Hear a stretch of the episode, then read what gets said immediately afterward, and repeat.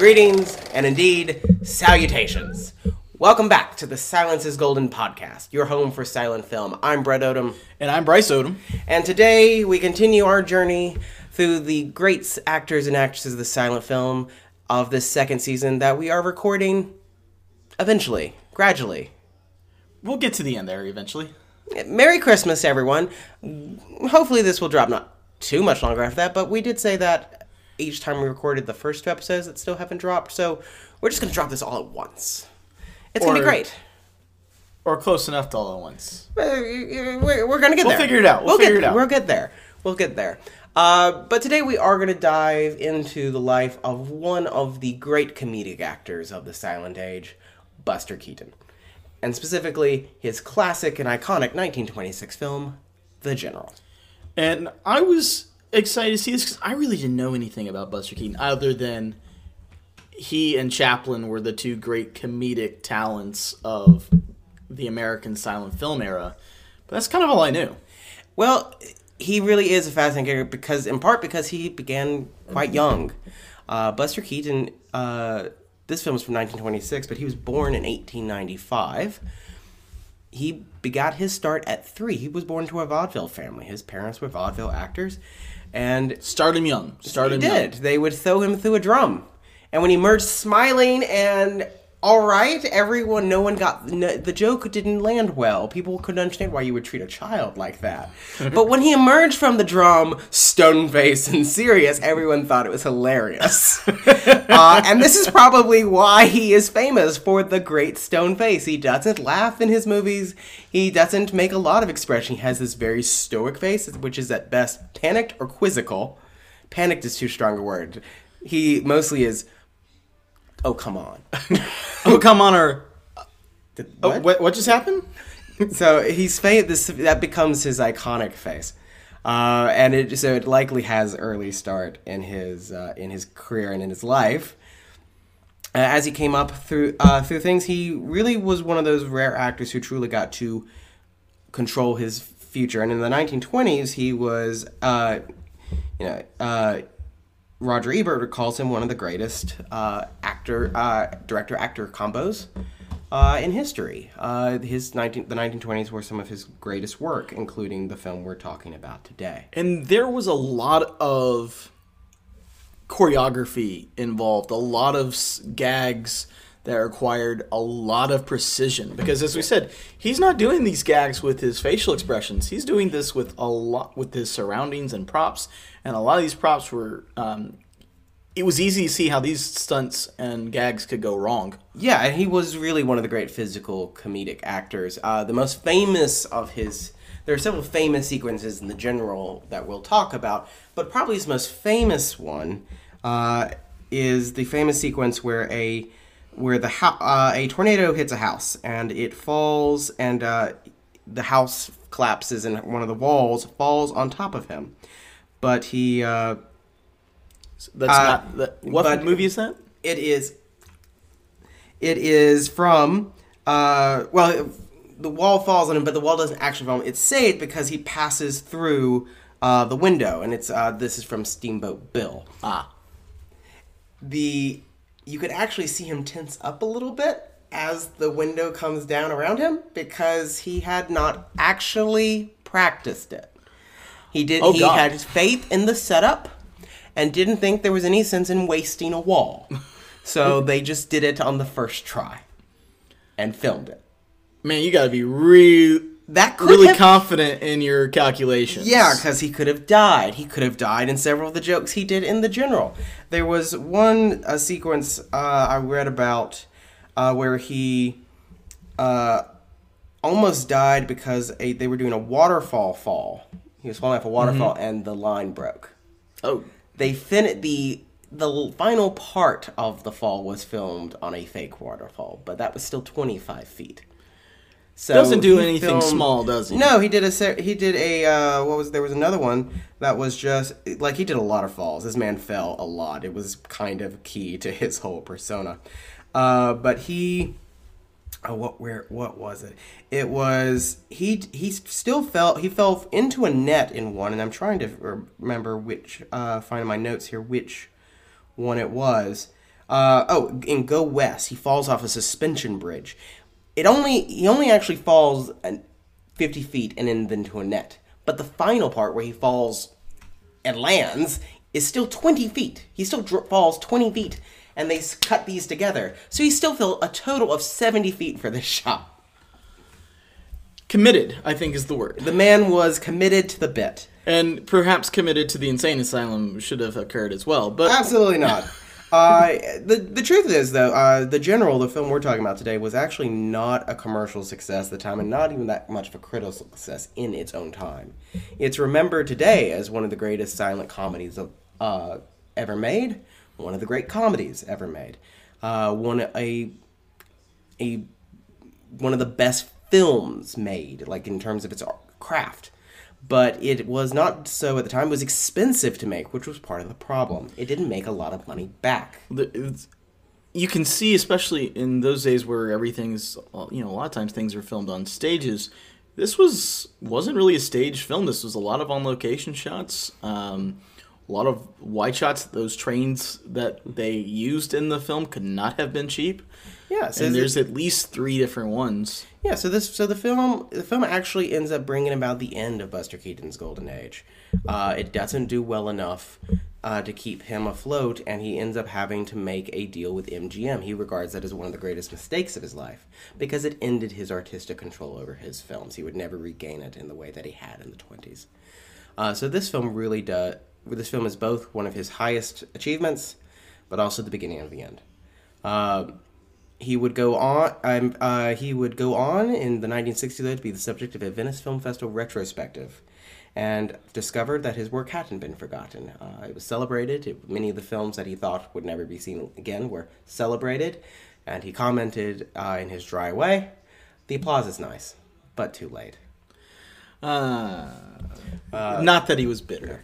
no, uh, but you know he was. He did pass into the legend as one of the silent greats. Uh, in a, you know, one last note here. You know, in our last episode, we talked about uh, uh, the woman who would go on to play Nora Desmond, uh, Gloria Swanson. Nora Desmond, of course, is the famous silent film actress who tries to stage a comeback.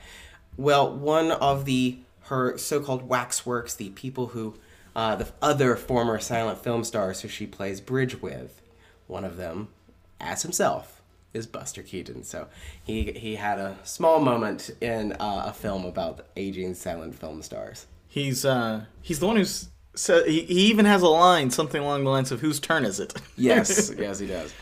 Uh, anyway, so anyway, that's uh, uh, that is the that is the craft of Buster Keaton. Bryce, why don't you tell us about those the specific craft of the general? All right. Uh, so this movie it takes place in the Civil War. It actually begins in 1961. Um, it's kind of the prologue of the movie, and then it switches to 1962. And this is an opportunity also just to mention um, if you have not looked at a lot of early American film history, there is a very bizarre trend of Hollywood to be Confederate apologetics. Uh, Birth of the Nation, of course, is the most infamous example of this, but even Gone with the Wind is, uh, which is one of the greatest movies made in terms of a te- on a technical level, is really just glorified Southern propaganda. Um, and the general kind of fits into this. It's not the worst offending one uh, by any means, but our good guy is uh, a man named Johnny Gray, who's played by Buster Keaton. He has two loves in his life: his engine. He is the engineer for the uh, for the train called the General, uh, and then his sweetheart Annabelle Lee. They couldn't pick a more southern name if they wanted to. Thanks, uh, I guess, thanks to Poe. Um, but uh, the civil uh, Johnny goes to visit Annabelle Lee, um, and they don't tell you the di- dialogue, but it's clearly a somewhat romantic scene, perhaps building up the courage to ask her to marry him uh, is, I think, a reasonable interpretation of the scene. Uh, but as they are comfortable on the couch, in comes her brother with news that shots have been fired at Fort Sumter. The war is on, and Annabelle Lee's father and brother both agree to go enlist, and she tells Johnny to go enlist too. Well, Johnny beats everyone there, and this is some of the first comedy is him try- desperately trying to get to the front of the line. He at one point literally runs across tables to to do so, and he is first in line. The guys ask him what um, what his uh, occupation is, and he says he's a train engineer. And the guy in the head of the draft or the, the registration office says, instructs the man at the front do not enlist him because he's more valuable to us as a train engineer than as a soldier. But they never explain this to Buster Ke- Keaton's Johnny at all. And he, after, again, some very humorous attempts to steal a registration letter at this point, he's caught every time, but there's about three or four different attempts where he literally is just trying to straight up steal someone's registration so he can go join the army. He goes outside and, and is dejected and Annabelle Lee's uh, father and brother see him and try and get him to join in line. They don't know what's happened with him because, uh, again, he raced to get to the front of the line. So they didn't see everything that happened inside the building. And then when he refuses to come talk to them and join them and goes off to sulk next to his train, uh, they just assume he refused to enlist and they tell Annabelle Lee this. Annabelle Lee comes and finds him. Excuse me and says, uh, "Why didn't you join?" And said, "Well, they won't let me." She takes that as a lie because she's trusting her father and her brother. Says, "Do not talk to me again until you're in a uniform." Year later, and now we go to a year later. Um, he is still running the train. Annabelle Lee is getting on the train to go somewhere, uh, but it turns out that a Union general has approved some spies to steal uh, the train. The general for uh, to help uh, move supplies for the Union Army as they tried to come south um, over Rock River. And uh, they take the opportunity of everyone being off the train for a pit stop, steal the train, except Annabelle Lee was in the baggage car and is kidnapped. Gasp. Gasp. Well, here comes where the the real humor of the movie really starts because Johnny goes off on his on a foot race after his own train, which everyone starts running with him until they realize they're never going to catch a train, and he just keeps running and running, and then eventually he looks back and goes, "Where? Well, where is everybody?" Um, but onwards he goes. But onwards he goes. Now here's but. I do want to be clear. He doesn't know Annabelle Lee has actually been kidnapped. That actually provides some of the humor um, is he is desperately trying to save not his girlfriend, but his train.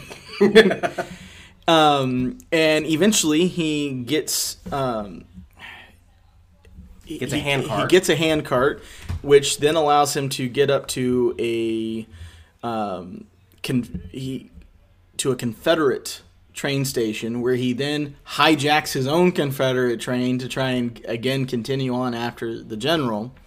Oh, I take this back. He it's not quite hijacking. He convinces the Southern soldiers what's going on, and they agree to help him. Except the train and the soldier car weren't actually connected, and he drives off by himself. Yeah, and, all, and, all that and he goes around again. the, and he goes around the bend and realizes, wait, where are all the soldiers?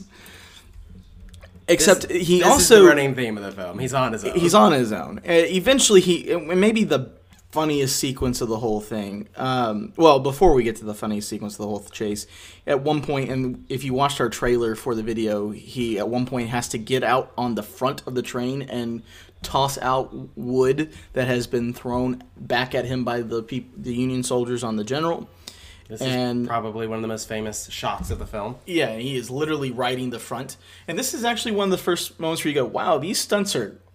Dangerous. Oh yeah, he, could literally absolutely been crushed under the train. Well, there's that, and then also he has the railroad tie that he's picked up off the ground. Now the train's not moving particularly fast. He's got the train going slow at this point, but he literally throws one railroad tie on another to flip out from the railroad, uh, the railroad, the other railroad tie sitting down there, and I- the thing goes flying in the air and nearly takes his head off. It looks like from the shot. So it required a lot of precision to get that to happen at all, and then not to hit him. Uh, But then comes the best part, which is when he comes up to a abandoned cannon car and hooks the cannon up to his train and decides he's going to launch the cannon over his train at the enemy train.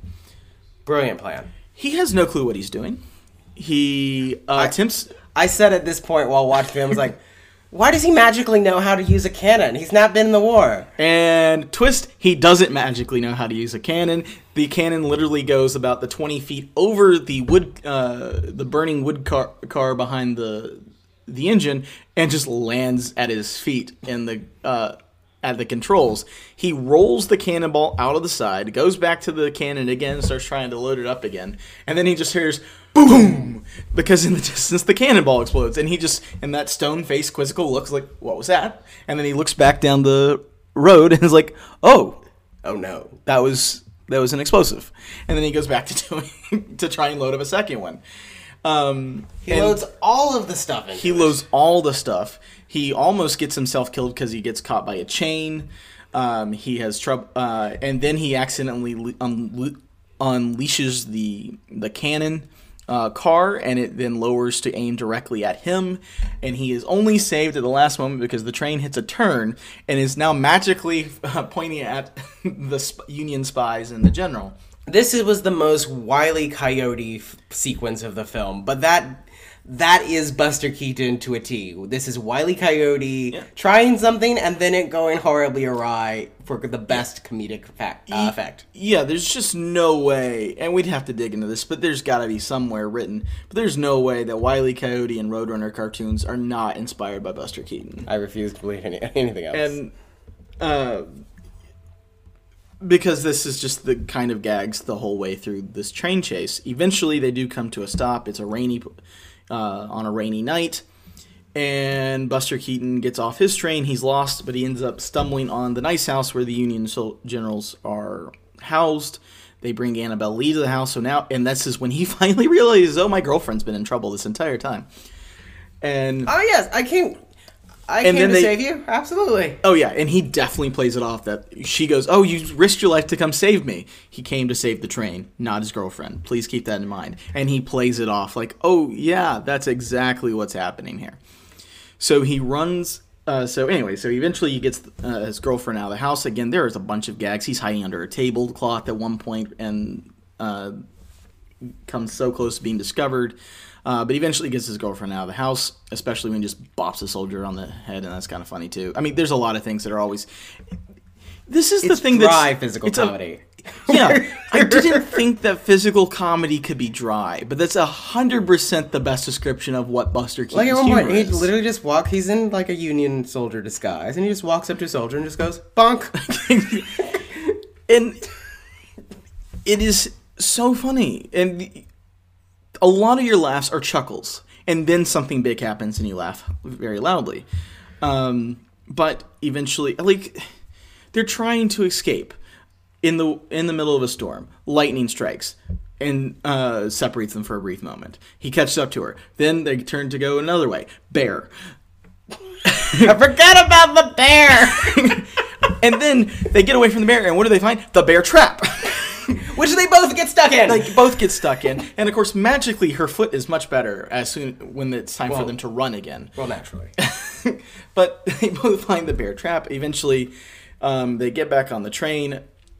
Uh, It's yet again another Looney Tunes uh, train chase until they get back to the southern lines, uh, which they almost get shot because he's still wearing his Union uh, soldier uniform. So naturally, a, a Confederate shot, Um, shot at him. and they get back. They tell the general uh, what's going on, and this Confederate soldiers all rush to in a very unorganized fashion. This is like the least. I mean, this is why the South loses the war. They're not organized, um, and as they should have lost the war.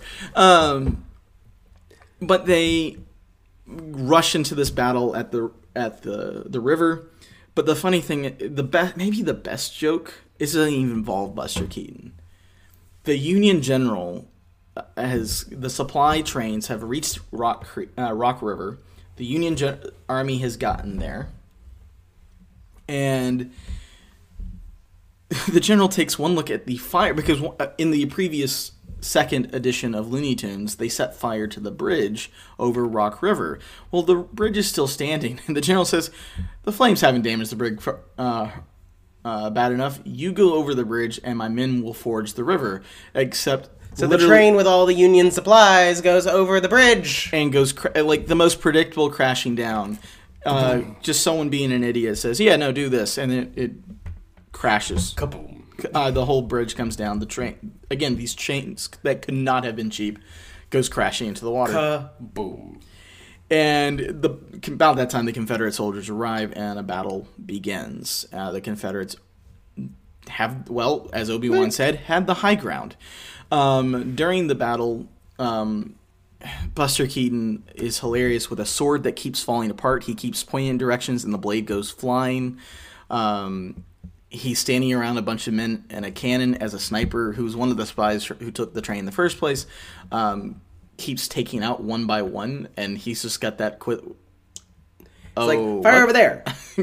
and then finally it ends because he does yet again this uh, points his sword and the blade goes flying and it lands in the back of the of the Sniper.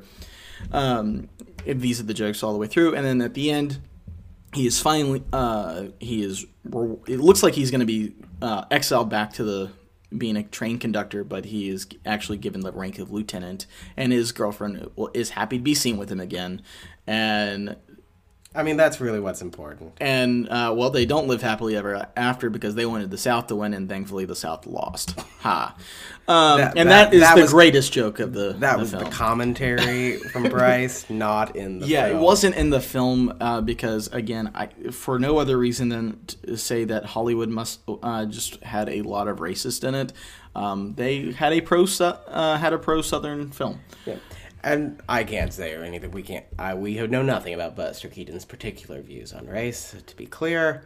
Uh, but this was definitely this. Uh, this, as you said, this was one. It, they told the story of the train of this famous train robber. He's actually very proud of it as being something that happened in the real world that he got to put together. Uh, but yeah, it is. It is. Uh, the good guys are the are the Confederacy, and uh, that is weird, given that he's from Kansas. Yeah, it was a free state. He's from a free state. um, but you know, California is also a free state, and that's where they made most of these films. So who God knows. Um, But but over- that said, but that if you can get over the pro, uh, the uh, the fact that the South are the good guys in the movie, uh, this is actually a really funny movie. Yeah, it, it was it was hysterical, uh, and and it does basically just treat it as a war. That's how it gets around it. It doesn't Yeah. make any commentary about the South's cause beyond that they're the good guys in the film. But it, they just it's like it's just a war. These are I- soldiers, I, and I would agree with that. uh, and that's about as far as it goes. Uh, but it's uh, the fun. The film was fun. Was funny. Uh, things like the like the gun, like the cannon that just keeps pointing back at him. No matter what he does, he keeps hitting it back with the cannon pointing at him. Uh, this is actually all common thing called the the Keaton curve. A tendency for him, he does something to get it, remove himself from a situation, and then he just ends up right back where he started. Um, Happens a lot. it happens a lot in this movie. A lot of his famous stunt, a lot of his famous uh, tendency to do his own stunts are in these films. The physical comedy that he's known for is just runs throughout this film. Um, and it's incredibly well acted. I think broadly, you have to. Yeah. Aside from of course Buster Keaton, uh, you know you have Annabelle, the the the woman who plays Annabelle Lee, and I don't have her. I didn't write her name down, uh, so we're gonna look her name up so we can be precise on that. But she is as good a physical actress as he was. She mean- doesn't have to do the stunts he does um, to the same degree, but But she gets picked up and uh, picked up in a sack. She gets put in a gets, bag. She gets thrown around, uh, and all uh, and uh, coming Marion, out. Marion Mack is her name. Marion Mack. She comes out of the um, she comes out of the uh, baggage car that they had smuggled her into when they are stealing the train back, um, and she it, the whole sequence of her getting out of the hole that they created in the uh, car so that she can come up the engine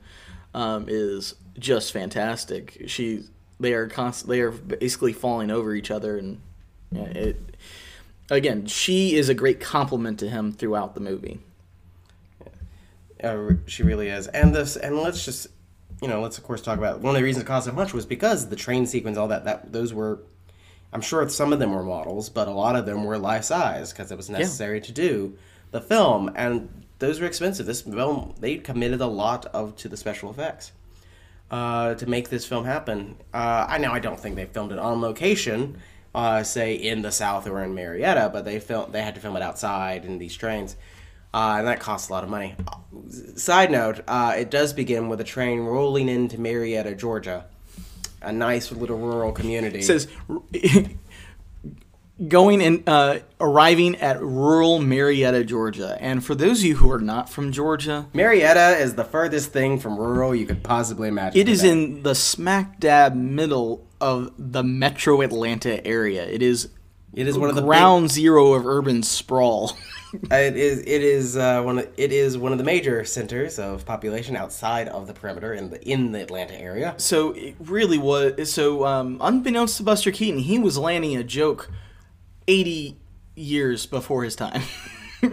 uh, Almost hundred now. yeah, shoot. So it was yeah. 1926. Uh, or 27. I've actually seen both dates well uh, in the course of today. Um, the twenties. the 20s. so we're, we're coming up on the centennial of this film.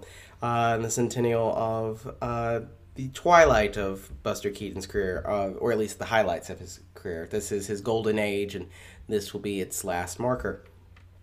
Uh, like I said, he, he never went out of business. You know, he never stopped working. But this was the end of his of his golden age. Uh, but that physical comedy, you know, is just an incredible legacy left. Uh, iconic scenes in its own right.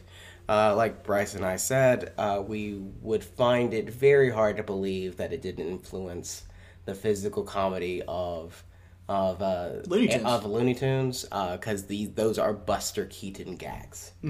Um, They're Buster Keaton gags with more facial expression. exactly, and that I, I I think I mentioned this They called him the Great Stone Face because his f- expression was so uh so s- still, but despite he has these big eyes and they're just so expressive, even as his face makes very little. Uh, Yeah, very below the little, uh, nose, not a lot of reaction. No, but his eyes like hmm. Uh, and it was, um, and it, it'll be interesting. It's been a long time since I've seen a Chaplin film, so I'm excited that we're gonna watch uh, the Kid here um, soon uh, and do that film. But it, inevitably, we're gonna be having a conversation comparing these two um, as we talk about it. But I'm really looking forward to that because my memory of Chaplin and the films that I've seen when I was younger um, is someone who in a lot of ways is more expressive um, than than Buster Keaton, but I also can't remember. But you know, in my brain, I'm trying to remember if that's facial expressions or is that general body language. I think it's a bit of both, um, and it- we'll talk more about Chaplin here soon. But that's the interesting thing is to me though is that you got these people who both found a way of doing comedy when there is no dialogue.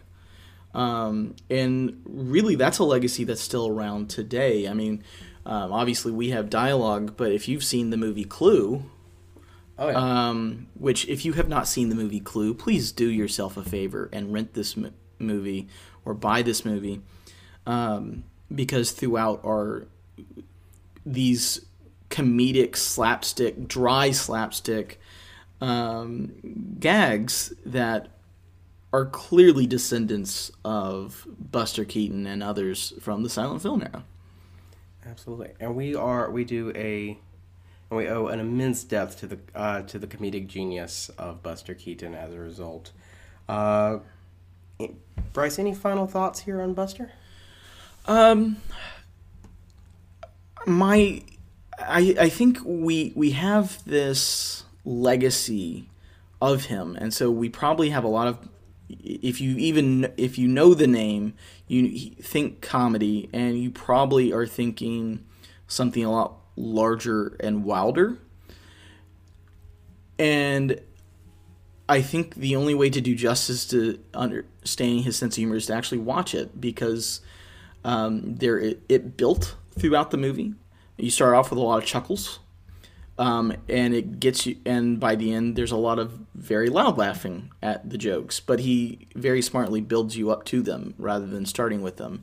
And I think that is something that you can really only truly understand if you watch it, watch him yourself. And that's something actually that Ebert commented on him as one of his great legacies. His comedy was built. He didn't do. He didn't show you what was going to happen. He let it happen. Uh, there wasn't anticipation. Uh, so the the the joke itself and the surprise and the surprise, you know what ha- what's going to happen is as much a surprise to you as the what comes next. Uh, so he uh, that's a central part of his of his comedy. He does uh, you know it's not the Hitchcockian notion of of uh, suspense, uh, where you know he tells you what's going to happen and that's that's where he builds his suspense from. Uh, Keaton just does things, and he lets the he lets the the sh- the shock of what happens, the silliness of what happens, and the joke itself stand for itself rather than setting it in some other and rather than trying to build and do anticipation. Okay. Yeah. All right. Well, I think this has been a, gr- a great talk about Buster Keaton. I'm glad we got to watch this one. Uh, it's certainly one of the all-time greats. I highly recommend to anyone who watches it. Uh, Bryce, where can they find you? Well, you can find me at jbryceodom.com, uh, or also you can find me on Facebook at jbryceodom, or Instagram or YouTube at jbryceodom underscore author. And uh, I've got a lot of stuff in the works actually coming up, um, so uh, with my books and things, so please uh, definitely follow me there. Yeah, we look forward to hear, uh, hearing about it and reading about it. Oh, there will definitely be a shameless plug if we're filming if we're recording an episode.